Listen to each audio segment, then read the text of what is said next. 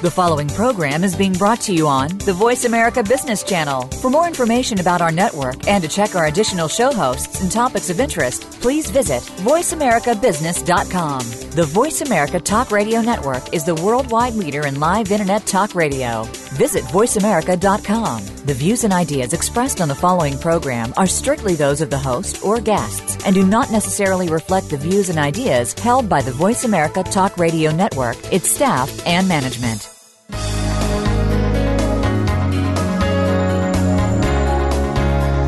Welcome to Leadership Development News Profiles and Practices of Top Performers. Leaders are the heartbeat of any organization. Let Cathy Greenberg and Relly Nadler share with you the pathway to becoming a top leader in your organization. Now, here are your hosts, Dr. Greenberg and Dr. Nadler. Welcome to Leadership Development News Profiles and Practices of Top Performers. I'm Dr. Relly Nadler. We have Dr. Cathy Greenberg as my co host here. And between Cathy and I, we have helped thousands of leaders and executives to perform in the top 10%. We always try to bring you interesting, fascinating folks, and both Cathy and I are very excited that we have Dr. Srini Pillay, uh, who just wrote a book, and actually we'll talk to him about. He's written a couple books about how he's been so prolific, but the book we're going to be focusing on is Your Brain and Business. And Dr. Pillay is an assistant clinical professor of psychiatry at Harvard Medical School. And his new book, Your Brain and Business, it's subtitle, The Neuroscience of Great Leaders. It was peer reviewed by the Wharton Business School and has just been released in March of this year, so it's kind of hot off the press. He's highly regarded as a motivational speaker who's able to explain the science behind seemingly non rational phenomena. He's been uh, uh, on many media appearances, been featured in the Boston Globe, uh, Oprah Radio, Martha Stewart Whole uh, Living, and Cosmopolitan, Fox News, CNN. He's been invited to speak on the science behind the law of attraction on Fox News. And with that, we'll be teaching a six week course on putting the science to work for you to achieve your lifelong dreams at the University of Attraction. So at the end, we'll also ask him a little bit about some of that. And let me tell you about my co host, uh, Dr. Cathy Greenberg. And we know that uh, Cathy has authored multiple books on the science of happiness, including What Happy Companies Know. Her latest number one bestseller is What Happy Working Mothers Know. And she talks about her proven happiness equals profit strategies to businesses. She touches millions of lives as a speaker, uh, TV and radio and media personality, and she's founded the renowned uh, executive consultancy H2C Leadership Happy Companies, Healthy People. She currently offers friendly tips and tools to be your best at work and at home on ABC's The Morning Blend. And she has a new uh, web TV show, Your Happiness Now. So Cathy's website is h2cleadership.com, where you can get free downloads and access for your true talents uh, for happiness and job satisfaction. Cathy, welcome. Thanks, Relly. I'm very, very excited to talk with Dr. Pillay today about uh, the the whole brain and the brain at work and the brain in business because, as you know, neuroscience is one of my hot spots. So I'm really dying to get going. But I want our audience who uh, may not know who you are, although we have a lot of return listeners. Um, you know, I really want to just give them a little introduction to you to make sure that we're all on a level playing field here and they know that they're working with a, a highly trained group of professionals during the show today, so they should be really excited to hear um, from Dr. Pillay and also from you. Uh, Dr. Relly Nadler is a master level certified executive coach. And let me impress upon you, the audience, that there are only about 700 of those worldwide. So Relly is a rare commodity. He's also a psychologist, a corporate leadership and team trainer. And Dr. Nadler brings his legendary expertise in emotional intelligence to all of his keynotes, consulting, coaching, and development programs. You know, Relly's newest top ranked book, Leading with Emotional Intelligence, provides hundreds of tools and strategies to develop star performers across industries and hopefully at your organization as well. His highly respected work is the focus of countless business journals, blogs, and online news features, and his programs are a mainstay at leading Fortune 500 companies. You can visit him at truenorthleadership.com and pick up free downloads to access your best performance through emotional intelligence. So, Relly, thank you for being my partner in this endeavor. Sure. Well, Cathy, let me uh, tell you just a little bit about kind of the why of, of Leadership News and, and our audience. And Dr. Pillay, am I saying that right, Dr. Pillay? Pillay, yeah. Pillay. Dr. Pillay um, is also an executive coach, and aside from being a, a MD, and also is a uh, MCC, Master Certified Coach. So we're really getting some uh, expertise here. And one of the reasons why we talk about leaders so much in organizations, 40% of organizations say that they'll be experiencing a significant gap in the number of skilled or trained leaders available for them. So we try to give you tips here about what you can do to help train some of those leaders. And there's a uh, big brain drain happening. One is that we've lost a lot of jobs because of the Great Recession. Two, we have the retiring baby boomers who are leaving and leaving a shortfall of about 10 million workers. And then three, with the Generation X and Gen Y coming in, it's been documented that they have lower emotional intelligence than, let's say, the boomers um, because of just more face time, you know, with a computer screen or their phone versus face-to-face time. So that's what we, Cathy and I, call uh, the brain drain.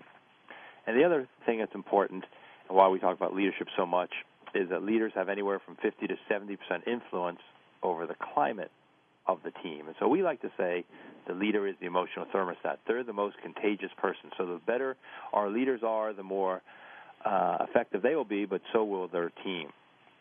And Cathy, maybe before we move on, you can say a little bit about uh, the set point in regards to happiness. Well, you know, in all of our shows, really, we try to bring our audience information that will make their lives better, hopefully improve their overall performance and that of their organization.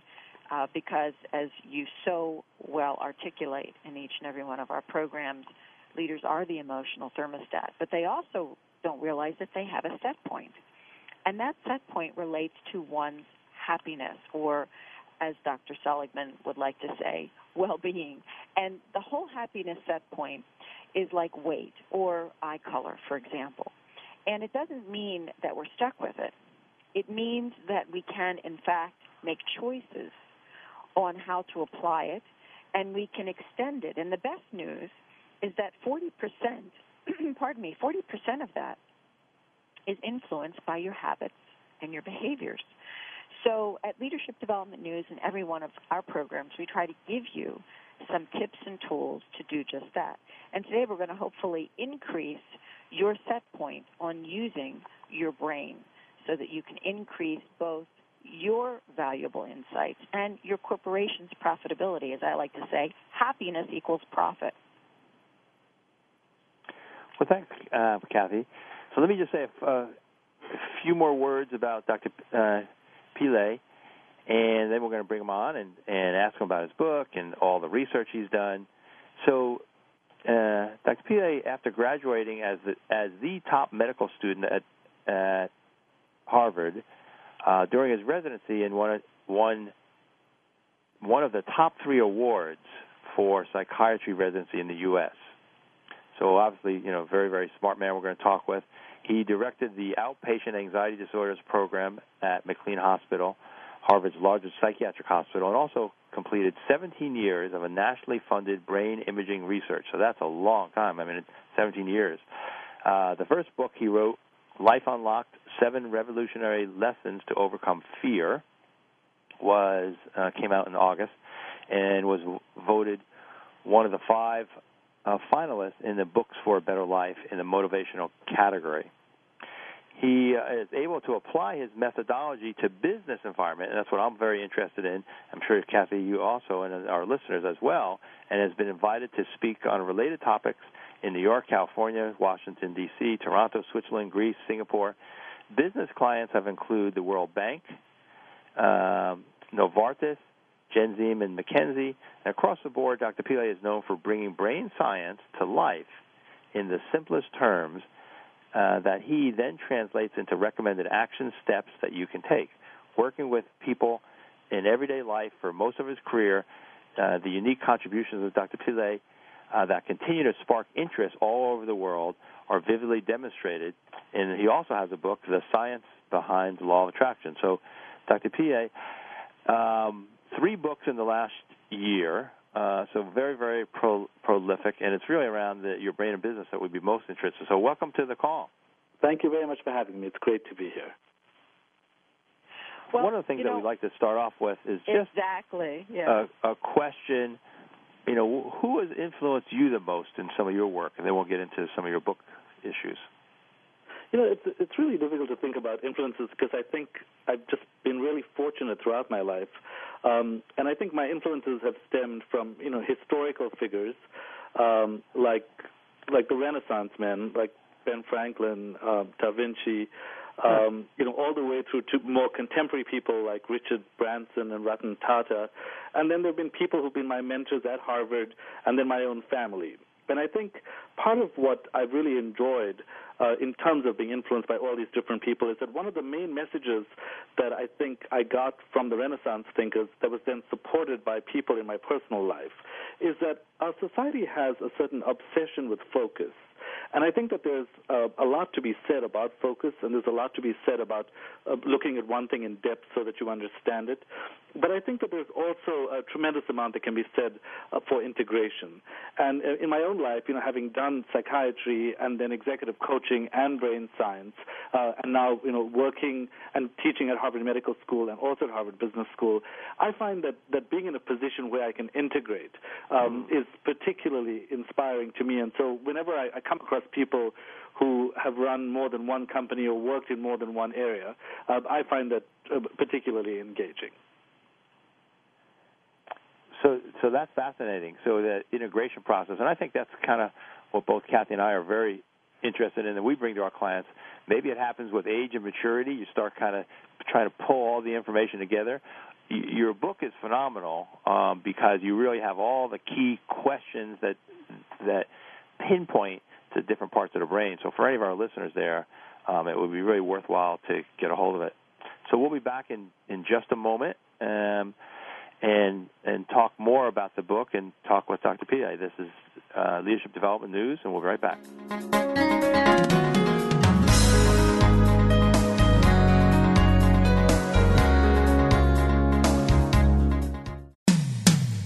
When it comes to business, you'll find the experts here. Voice America Business Network. Are you ready to grow your business? Listen for the Independent Business Owner Show with your coach, Rick Corrado. This entertaining talk radio program will bring you the tools to help increase your business. You'll learn sales success, time management, lead generation, business development, life balance, and much more. Rick Corrado is here to help you take your business to the next level. Listen for the Independent Business Owners Show, heard live every Monday morning at 11 a.m. Eastern Time, 8 a.m. Pacific on the Voice America Business Network. Most leaders underestimate their influence and power over others and thus underperform. Dr. Relly Nadler and Leaders Playbook help leaders point the way by providing the strategic plays to get to the top in a simple paint by the numbers process. Seasoned and emerging leaders will have answers to these questions. What are the steps to move up and become a star in your organization? How do you develop your people to be the next level leaders in the organization? What are your triggers that are holding you back and how do you manage them? How do you maximize your power and influence so you and your team perform better? What do you do to ensure your communication is received accurately?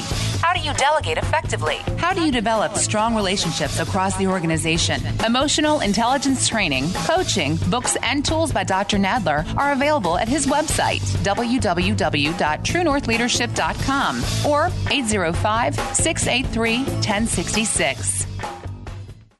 Let Cathy Greenberg teach you and your team how to harness the power of happiness to generate even greater success and satisfaction at work. Did you know by applying coaching and the new science of happiness, you can improve your return on people anywhere from 50% to 350%? At H2C, we believe in both a return on people, that's ROP, as much as return on investment, or ROI. Cathy Greenberg, New York Times bestselling author of What Happy Working Mothers Know and internationally acclaimed What Happy Companies Know, is the leading global expert on coaching combined with the new science of happiness and originator of the Happiness Equals Profits business formula. Cathy's company, H2C, Happy Companies, Healthy People, provides practical knowledge for individuals and entire companies to maximize their potential in as little as one day. Cathy is available for one to one executive coaching, group programs, and as an electrifying conference speaker. Catch Cathy Greenberg at leading conferences and as a spokesperson for Cancer Treatment Centers of America. For free tips and downloads, visit Cathy's award winning book site, whathappyworkingmothersknow.com. Or for distinctive learning, practical solutions, and proven results for your business, visit Cathy Greenberg at h2cleadership.com. That's h2cleadership.com. When it comes to business, you'll find the experts here. Voice America Business Network.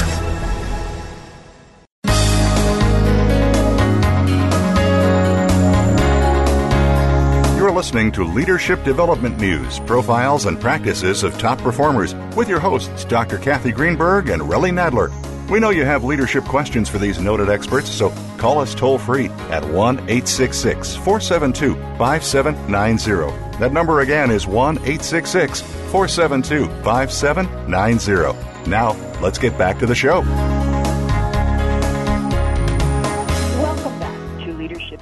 News. We're having a very exciting conversation with Dr. Srini Pillay on your brain and business. So um, let me ask you, as somebody who is a behavioral scientist, as I am, someone who worked in business, as you know, I was a partner in two large consulting firms, and somebody who so believes in what you're doing, can you explain to our audience what does the brain have to do with business other than just kind of running our body and functioning? Is, is this just a theory, or do we know now that it actually matters? I think that's a great question, um, Cathy. And you know, one of the things that I think is counterintuitive about it is that whenever we talk about brain science, you know, it sounds like it belongs in the medical field, and when we talk about business, it sounds like it belongs to a completely different field altogether. But I think, as you and Relly were sort of emphasizing earlier on, um, really at the core of any business uh, are people. And when we think about people, we, we think about people at all levels of a corporation. We think about people having to execute certain strategies. The reality is that people are, are really the life force of any business. Um, and so the connection between the brain and business is not really just theoretical, because the reality is that the more we understand about the brain, the more we're going to understand about people. Because businesses are, are essentially run by people, and people are essentially run by their brains. And so if we understand what is going on in the brain, both at a conscious and an unconscious level, we can really have a completely new toolkit in addition to observing what happens in the context of organizational psychology. So at the most basic level, I think that the brain is really relevant because when we understand what is going on in the brain, we understand what is directing people. And I think most consulting companies will say, for example, that one of the biggest challenges they face is even after they come up with brilliant strategies, a, a lot of times it's really difficult to execute these. And so one of the things that one of the questions that comes up is, well, why is it so difficult to execute such a great strategy? And I think that if we just look at the conscious variables and we look at what's on the piece of paper, it all seems pretty obvious.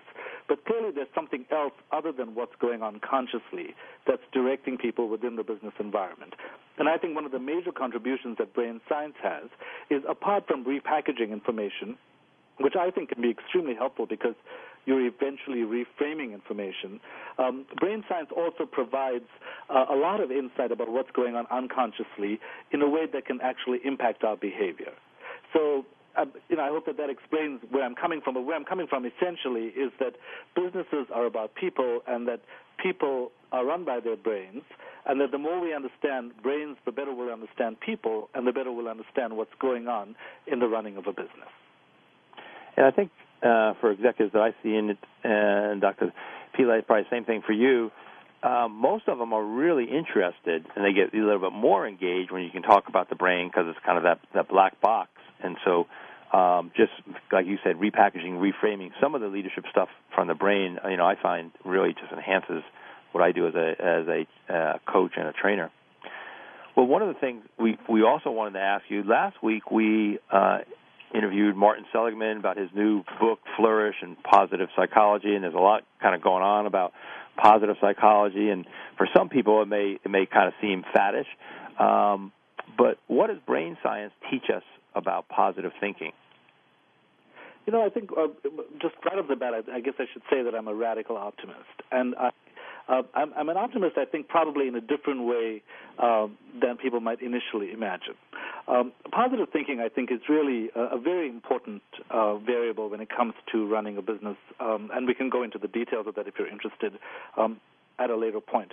But I think one of the biggest challenges we face in businesses today is that when you enter a business in this economic environment and you start talking about positive thinking, you see eyes rolling and you see people start to say, who's this optimist? You know, where's he been living? Has he been on this planet? Um, and, and and I understand where they're coming from because if the brain is simply left to respond to what's going on in the environment, the brain goes into reactive mode. And then the brain starts processing fear, starts processing threat. It starts to respond to all the difficult things that are going on in the world. Now, the reality is that it's very difficult because um, when the brain responds to what's uh, what, what's going on in, in the environment. The attentional center is actually um, the the attentional center um, is actually all occupied by negative thoughts, which means that if you have something like 10 units of attention, it's very difficult to actually um, use any any anything else in your attentional center to focus on things that you need to do. So what actually happens is that the brain's attentional center is then mostly directed toward threat, and there's very little attention left for you to pay attention to the things that you need to do. Um, so one of the reasons that I believe that positive thinking is really important is that we need to release the brain's attentional center. And, you know, there are a number of different parts of the brain that are responsible uh, for attention. The frontoparietal cortex is, is really one of the main circuits um, that that um, that executes attention. Um, and once we're able to be positive, what, what we're actually able to do is free up the attention that we need to solve some problems. So I think at the most basic level, one of the things that I feel is that if we let our brains simply be taken over by the negative things that are going on in the world, what we're doing is allowing the amygdala which is the fear center of the brain, to be overactivated. And because the amygdala is connected to the prefrontal cortex in the brain, um, the amygdala starts to disrupt what's going on in the thinking centers of the brain, and we're not able to do what we need to do. Uh, as a result of that, what we need to do is stabilize the frontal cortex or decrease the activation in the amygdala. And positive thinking helps to do both of those things. Um, another thing that we actually know is that optimism itself can actually displace fear from the amygdala, because the amygdala is essentially an emotion processor, um, and it will it will process fear over and above everything else. But if, if, there is genuine optimism, and especially positive thinking about the future, fear can actually be displaced from the front of the line, and this positive uh, information can actually be processed. So the practical element about the positive thinking is that it frees up the frontal cortex, which then allows you to make decisions. It allows you to assess risks. It allows you to be innovative. And while I think there is the reality of negativity that's going on, there's also the reality of choice. We have a choice about what we pay attention to. And if we really care about ourselves and the people that we're working with and the people we're working for, it's important for us to take control of this and to say, you know what, I know that there are a lot of horrible things going on in the world right now. I know that the economy is tanking, but for now, what I'm going to do is focus on problem solving because we need to spend as much time focusing on solving problems rather than simply focusing on the problems themselves. You know, from a just from an from an overarching perspective, one of the um, ways that I talk about this is in terms of the possibility brain, because a lot of people say, well, you know, it's really not realistic, uh, and they talk in terms of probability, but nothing exceptional has ever been highly probable. And this is something that I would really like the listeners to think about because if we constantly make our, our, decisions in life based on what's probable, we're actually leaving out something exceptional from our lives. And so I see optimism as something that, that is really brain permission. It basically says to the brain, I think something's possible. I may not know the solution. I don't know how to get there. But because I think it's possible, I think you should stay online. And so the brain does stay online, and the, particular part of the brain uh, that is important in this process is the posterior parietal cortex, which is also the GPS of the brain.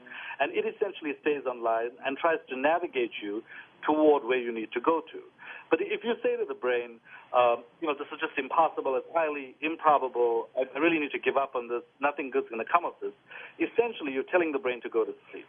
And so the brain's navigator, or the GPS, goes to sleep, and you're not able to actually facilitate the actions that you need to facilitate. Because remember, even if we don't know the solutions to our problems consciously, the unconscious brain is incredibly powerful. And because it is so powerful, it can actually come up with a solution if you give it permission to do this. And so at that level, I think that positive thinking is really about brain permission, or unconscious brain, to start coming up with possibilities to solve the problems that you have in life.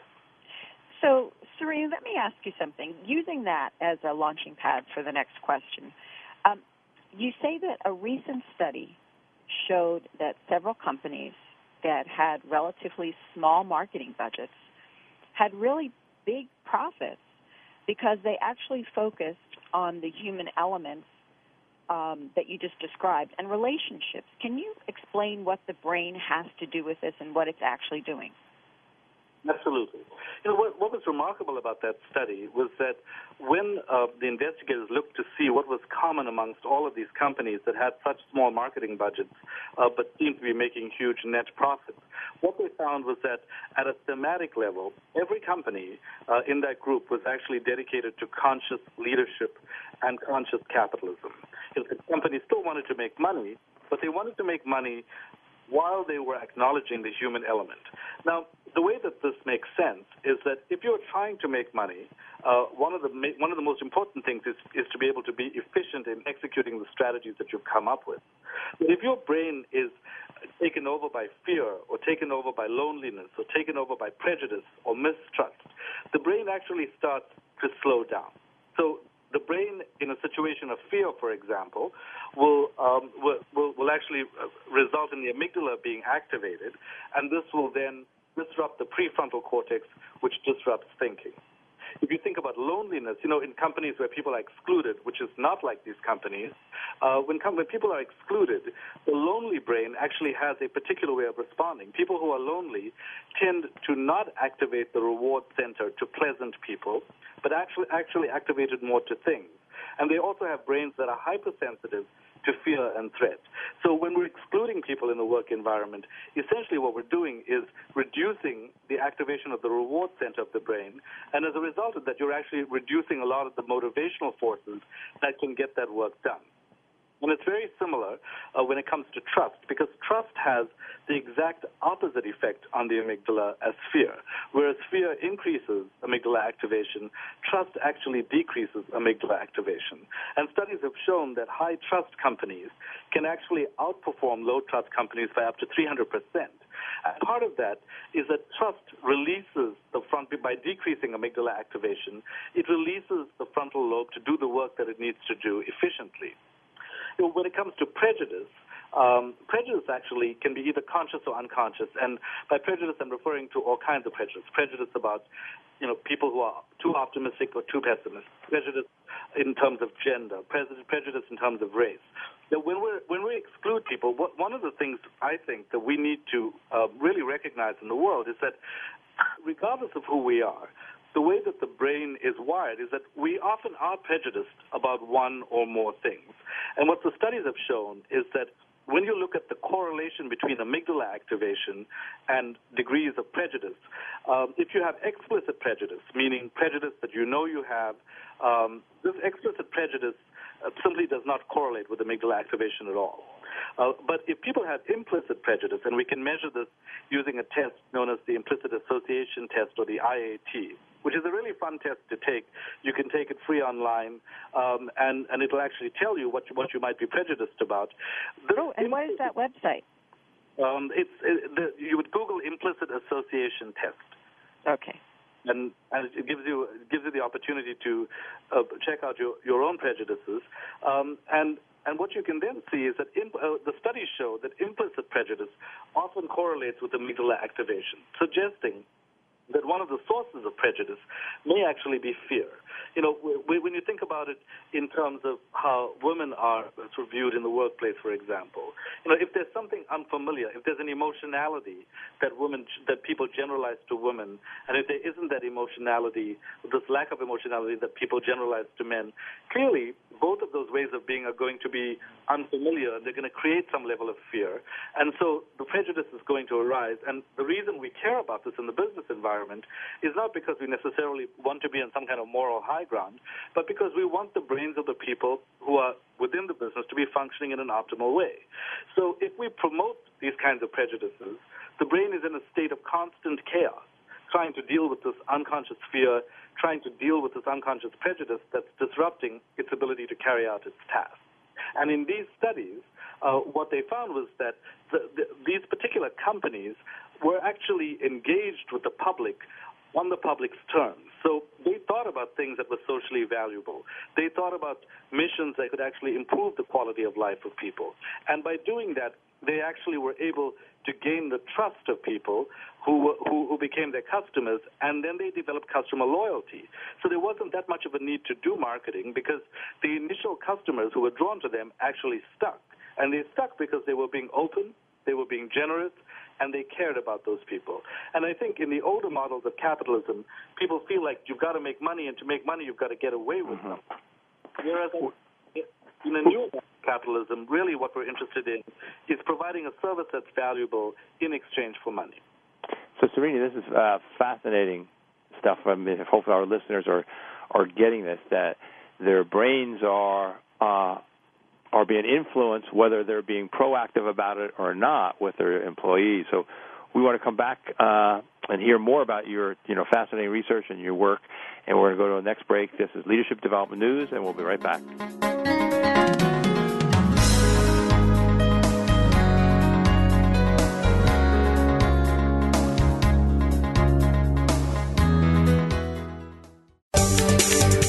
From the boardroom to you, Voice America Business Network. Let Cathy Greenberg teach you and your team how to harness the power of happiness to generate even greater success and satisfaction at work. Did you know by applying coaching and the new science of happiness, you can improve your return on people anywhere from 50% to 350%? At H2C, we believe in both a return on people, that's ROP, as much as return on investment, or ROI. Cathy Greenberg, New York Times bestselling author of What Happy Working Mothers Know and internationally acclaimed What Happy Companies Know, is the leading global expert on coaching combined with the new science of happiness and originator of the Happiness Equals Profits business formula. Cathy's company, H2C, Happy Companies, Healthy People, provides practical knowledge for individuals and entire companies to maximize their potential in as little as one day. Cathy is available for one to one executive coaching, group programs, and as an electrifying conference speaker. Catch Cathy Greenberg at leading conferences and as a spokesperson for Cancer Treatment Centers of America. For free tips and downloads, visit Cathy's award winning book site, whathappyworkingmothersknow.com. Or for distinctive learning, practical solutions, and proven results for your business, visit Cathy Greenberg at h2cleadership.com. That's h2cleadership.com. Most leaders underestimate their influence and power over others and thus underperform. Dr. Relly Nadler and Leaders Playbook help leaders point the way by providing the strategic plays to get to the top in a simple paint by the numbers process. Seasoned and emerging leaders will have answers to these questions. What are the steps to move up and become a star in your organization? How do you develop your people to be the next level leaders in the organization? What are your triggers that are holding you back and how do you manage them? How do you maximize your power and influence so you and your team perform better? What do you do to ensure your communication is received accurately? How do you delegate effectively? How do you develop strong relationships across the organization? Emotional intelligence training, coaching, books, and tools by Dr. Nadler are available at his website, www.truenorthleadership.com or 805 683 1066. Voice America Business Network, the bottom line in business.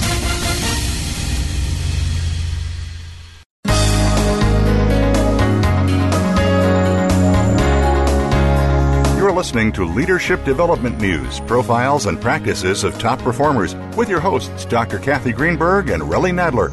We know you have leadership questions for these noted experts, so call us toll free at 1 866 472 5790. That number again is 1 866 472 5790. Now, let's get back to the show. Welcome back to Leadership Development News. We're talking with Dr. Pillay and his new book, Your Brain in Business The Neuroscience of Great Leaders. I've been uh, thumbing through it, and it's, it's very, very, very practical. One of the things that I thought, uh, Srini, that was just interesting, you know, you talked about kind of the, the default, in a sense, for the brain is to focus on what's, you know, what's not going right and kind of that antenna. But then often in trainings, I talk to people about what's the manager default. Well, the manager default is to find fault. So now you got two brains that are zeroing in the boss and the leader to find fault. Um, maybe you can talk a little bit about that because I think uh, you know that's where we're trying to get back to this conscious leadership, and maybe that the leader doesn't try to find fault first. Absolutely. Well, you know, I, I think one of the things um, that I feel sympathetic towards is that particular idea because in a lot of the helping professions, you're always looking to make a diagnosis of some kind so that you can try to be helpful.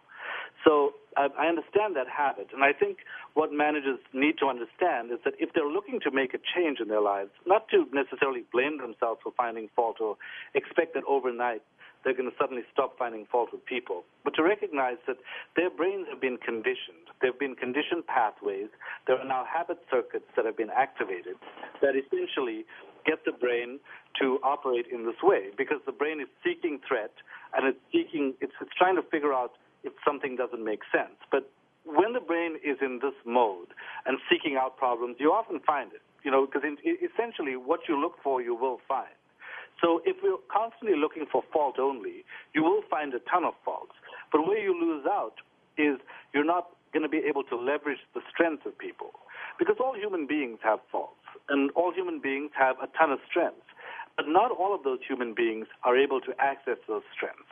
So I think managers would probably be well served to recognize that apart from finding out what the faults are and asking people to correct them, to also see what the strengths are and ask people to leverage them.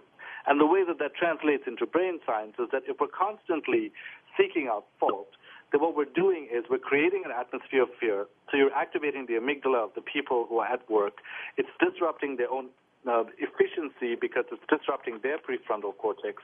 in addition, because of mirror neurons, which essentially uh, mirror other people's emotions, you're spreading this atmosphere of negativity at work because our brains reflect uh, and mirror the emotions of other people. And so you're creating one big inefficient group. Um, so the idea here is not to necessarily then switch that around and decide to become the most loving person in the world, but to recognize that when you focus your attention on the strengths of people, you educate them and you illuminate something about them that is particularly helpful. And if we're managing people, part of the thing we want to do is to be able to manage their attention. We want to manage their brain's attention because, in all likelihood, their brains are also focusing on their faults. They're just not able to do anything about it. But if you can work with a manager who has the sensibility to help you refocus your attention on your strengths, by focusing your attention on your strengths, you might actually be able to leverage that. And one of the things I often say to people is what you feed will grow. And if you feed your strengths with attention, your strengths will grow. That's great. So I'm just writing that down. What you feed will grow. Well, let's let's talk about kind of this the interrelationship. Um, you know, this collective leadership and isn't it in reality usually one person makes a makes a decision eventually? You know, it could be the leaders get input from others. Uh, does brain science back up the notion that that all collective leadership matters in business? Well, yes. You know, the psychological research has essentially uh, shown us uh, quite recently that there's a factor which they call the C factor, which is an intelligence factor that comes from a group that is greater than the sum of individual intelligences in the group, and it's also greater than the maximum intelligence in the group, which suggests that when a group works effectively, and that group can work collectively and can get the task done. By the same token, uh, there are also many studies that show that certain groups work inefficiently. So I think it's important to emphasize that you have to have the right kind of group to work in a collective way. But at the level of brain science, I think um, the idea of collective leadership is really, it's not even a choice. It's really a reality. Because if you think about it, you know, as, as human beings, we're actually open to the world. We have eyes, we have ears, we have a mouth. We're not cut off from the world. And so, because we are not cut off from the world and we are perceiving all the time, these perceptions eventually reach the brain. And so, what someone else says in a group can is always in your brain, and what you're saying in a group is always in someone else's brain. So, to assume that leadership is localized to one individual, I think is naive because we are influencing each other all the time at the brain level. And as I said earlier, uh, one of the systems that comes into play uh, is the mirror neuron system, which is a, a very extensive uh, system of neurons that are uh, uh, that operate between the frontal lobe, the parietal lobe, and the temporal lobe. And these particular neurons represent the emotions and intentions and actions of people, often outside of their immediate consciousness. So we have we are privy to a lot of unconscious information before we even know it. And I think if we can just recognize that collective leadership is important, while also recognizing that eventually there often is one person who needs to make a decision. Uh, just because one person needs to make a decision does not mean that the opinions of everybody should not be contributing toward that.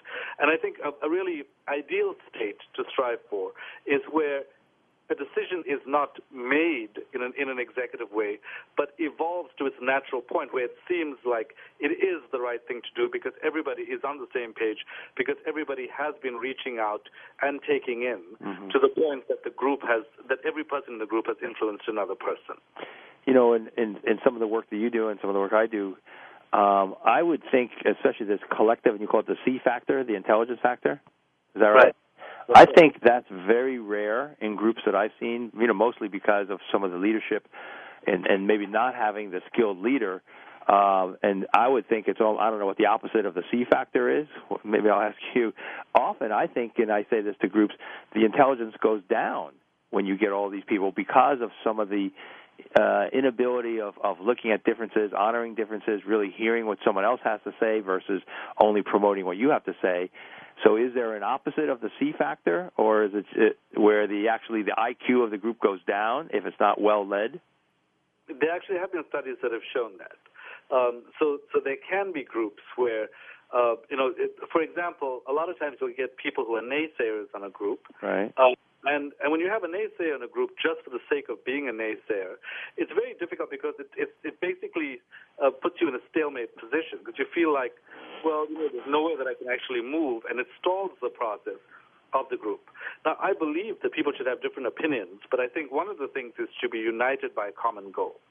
So if you don't believe in a particular strategy, I think that's fine, but I think it's important to be authentically connected to a common goal. So you know, just to reflect back on your question, I think that uh, the opposite definitely does occur, and a lot of groups can actually slow down a process. So, mm-hmm. important when you're in a group to have someone keeping an eye on whether this group process is just for the sake of everybody feeling better about themselves, or whether it's actually moving the business agenda forward.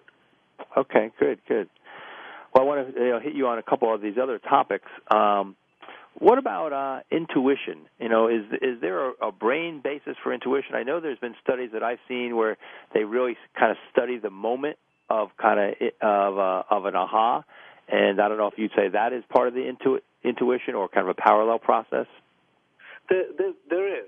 And you know the, the, the terminology that's used in the scientific literature is preemptive cognition, and essentially what this is is the ability to show using brain imaging that the brain starts to know unconsciously before you know consciously, and so if there is an intuition, you often have the information registered inside of you. You may even respond to it before you know it consciously. Hmm. And one of the parts of the brain that um, that is actually affected by this is the brain's navigator, or the GPS, which is the posterior parietal cortex. Uh, because the navigator gets information from conscious and unconscious sources. And when, the, when there's an unconscious awareness of something, before you become consciously aware of it, the navigator can actually register it and can make you start to move. And all of a sudden you're saying to yourself, how come I'm making this decision? How come I'm calling mm. this person? And and part of it is even if you don't know that consciously, what I would say to people is if you suddenly catch yourself in the midst of some kind of automatic action that you don't understand, rather than dispel with that action, simply ask yourself, well, if I had to hypothesize why my brain is doing this, what would be the potential reason? Huh. Okay. And for people uh, learning how to kind of get in touch with that intuition, I mean, it kind of happens. Some people it may be kind of on the it may be on the mute button. Other people, it's it's very loud volume. Is there is there some different ways to to tap into that?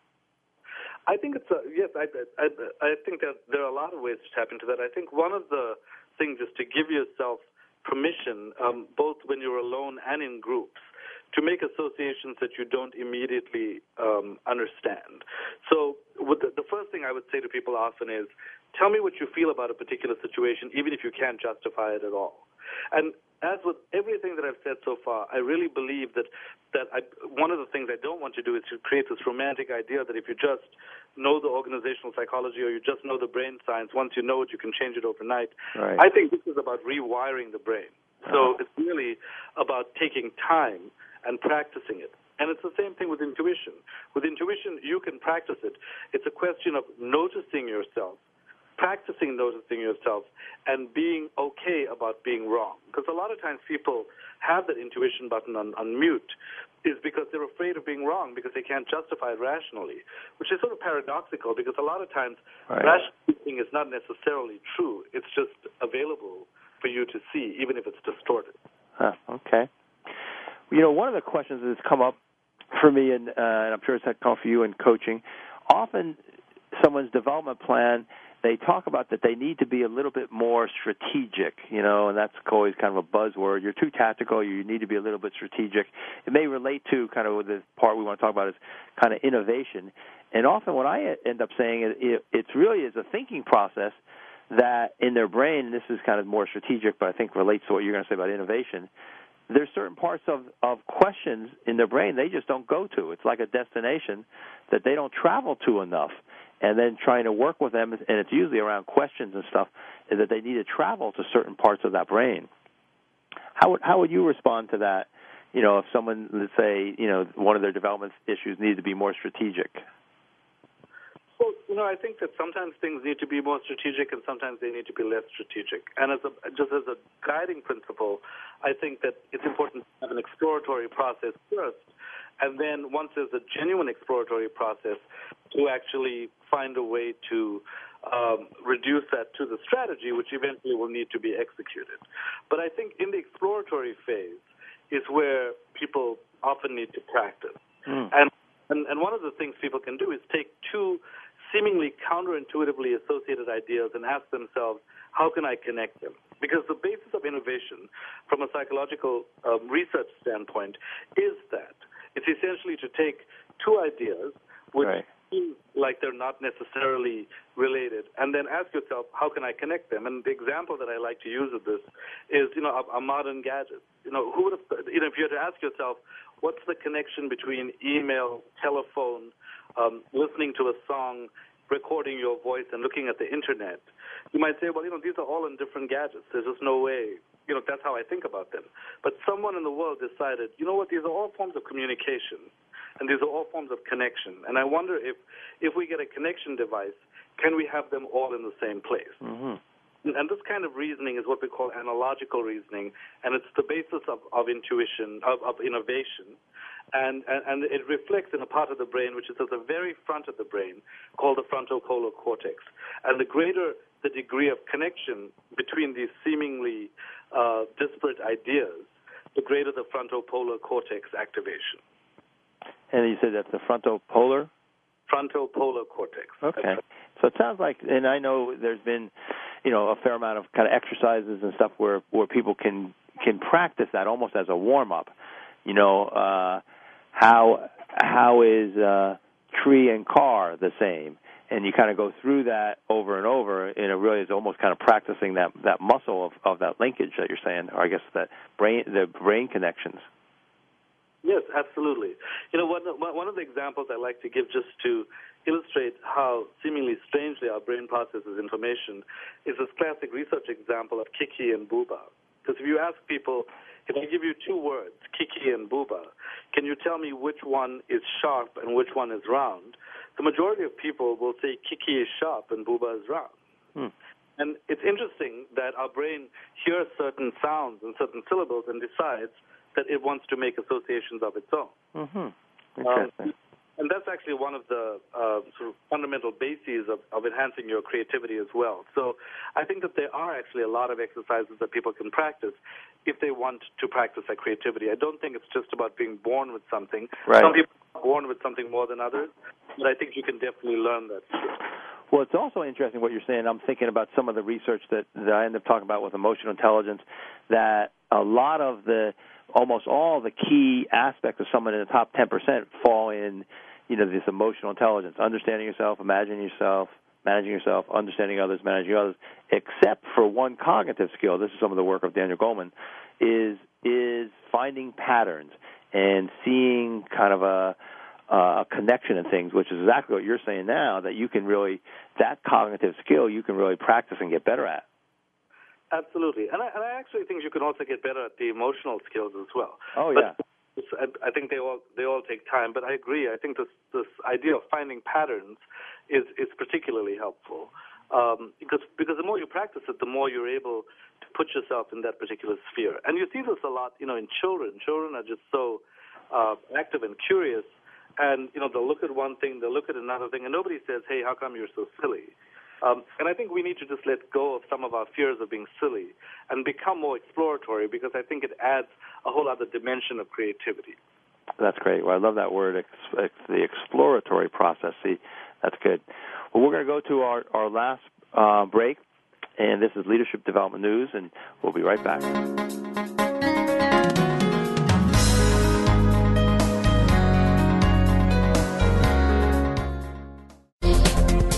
The business community's first choice in Internet Talk Radio.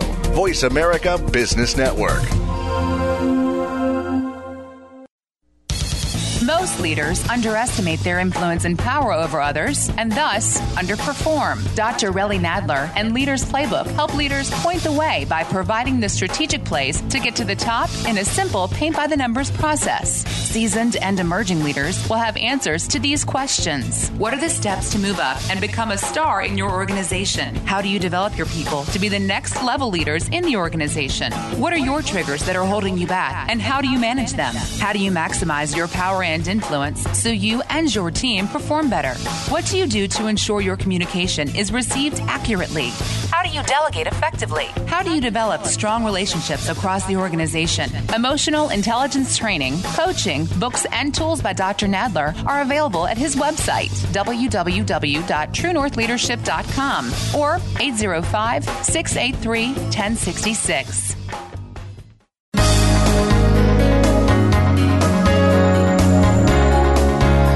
You're listening to Leadership Development News, profiles and practices of top performers with your hosts, Dr. Cathy Greenberg and Relly Nadler.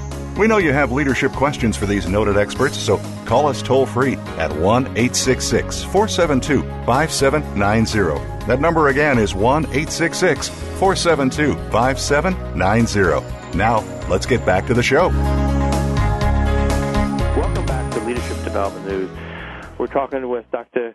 Srini Pillay, and he has a book, Your Brain in Business The Neuroscience of, of Great Leaders. And before we uh, jump into the next topic because I I want to uh, talk to you about how come so many business leaders have affairs. You know, is there a connection between being a great leader and being horny in the brain? I'm sure that'll get people's attention.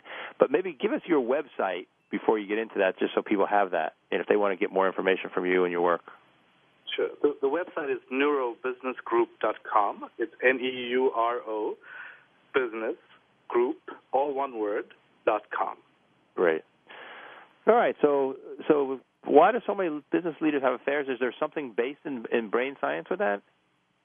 Well, you know, there, it's actually it's an issue we could talk for an entire hour about. But sure. just sort of one element of that, um, when you look at the brain substrates that are responsible for creativity and creative intelligence, um, one of the there's a part of the frontal lobe that gets activated um, that um, that's an important part of the creative process. So people who are deeply intelligent and who are great leaders often have this part of their brain engaged.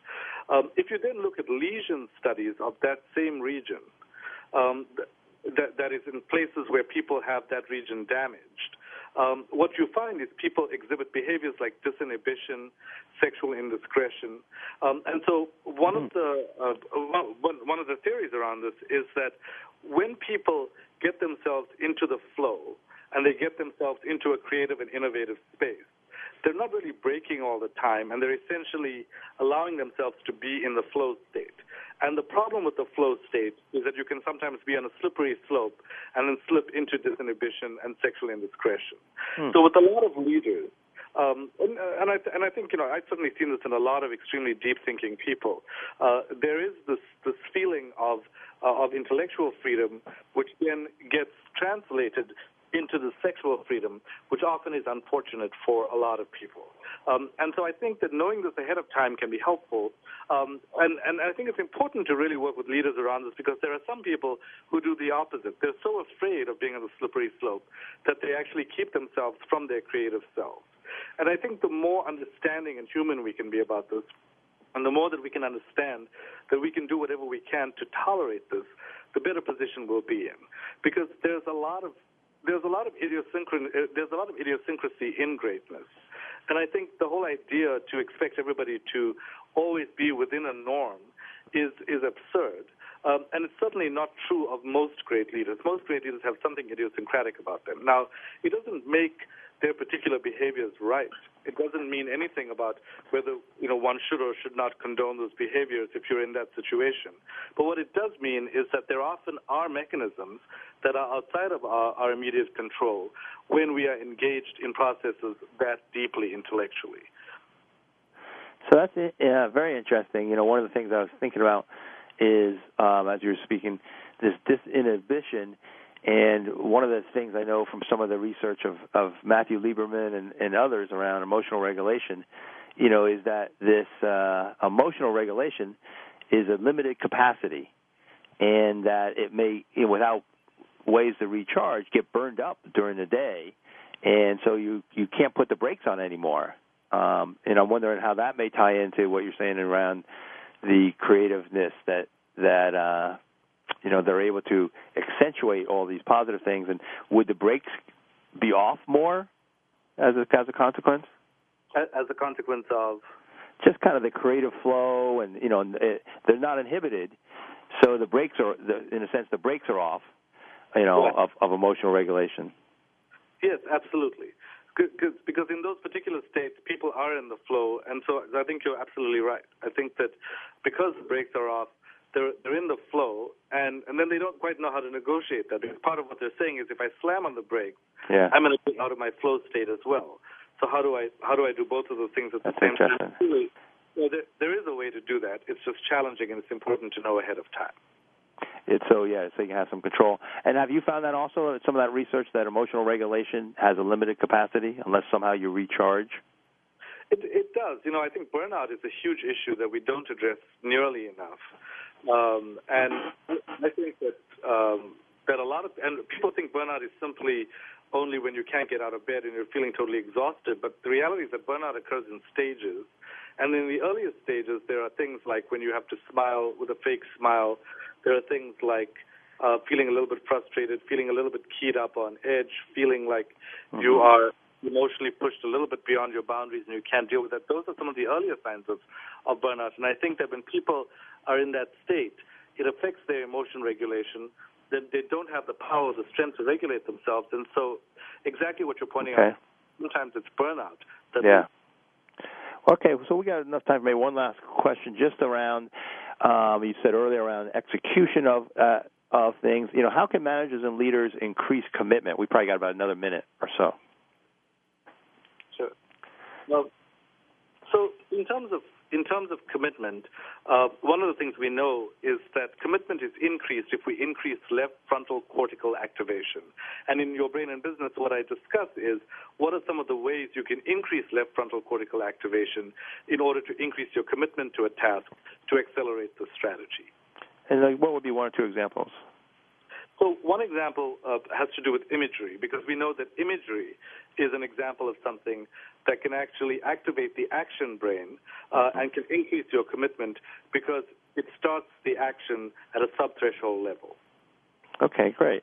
And I know the other thing I got from your book is just this positive anticipation, you know, which is kind of the positive psychology and, and appreciative inquiry. The positive anticipation does that also activate the uh, left frontal precortex? Um, I, I think, I mean, theoretically, it could just from reflecting on the pathways. I think mm-hmm. that uh, I think that appreciative inquiry will probably diminish uh, the amygdala activation and will probably release the frontal lobe, okay. including the anterior cingulate and the prefrontal cortex. Yeah.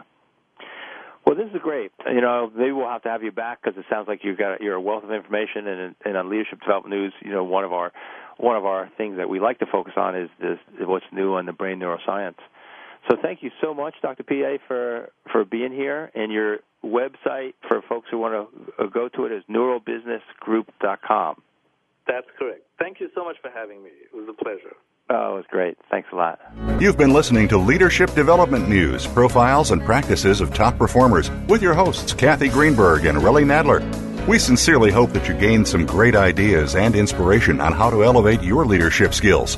Join us again next Monday at noon Eastern Time and 9 a.m. Pacific Time, right here on the Voice America Business Channel.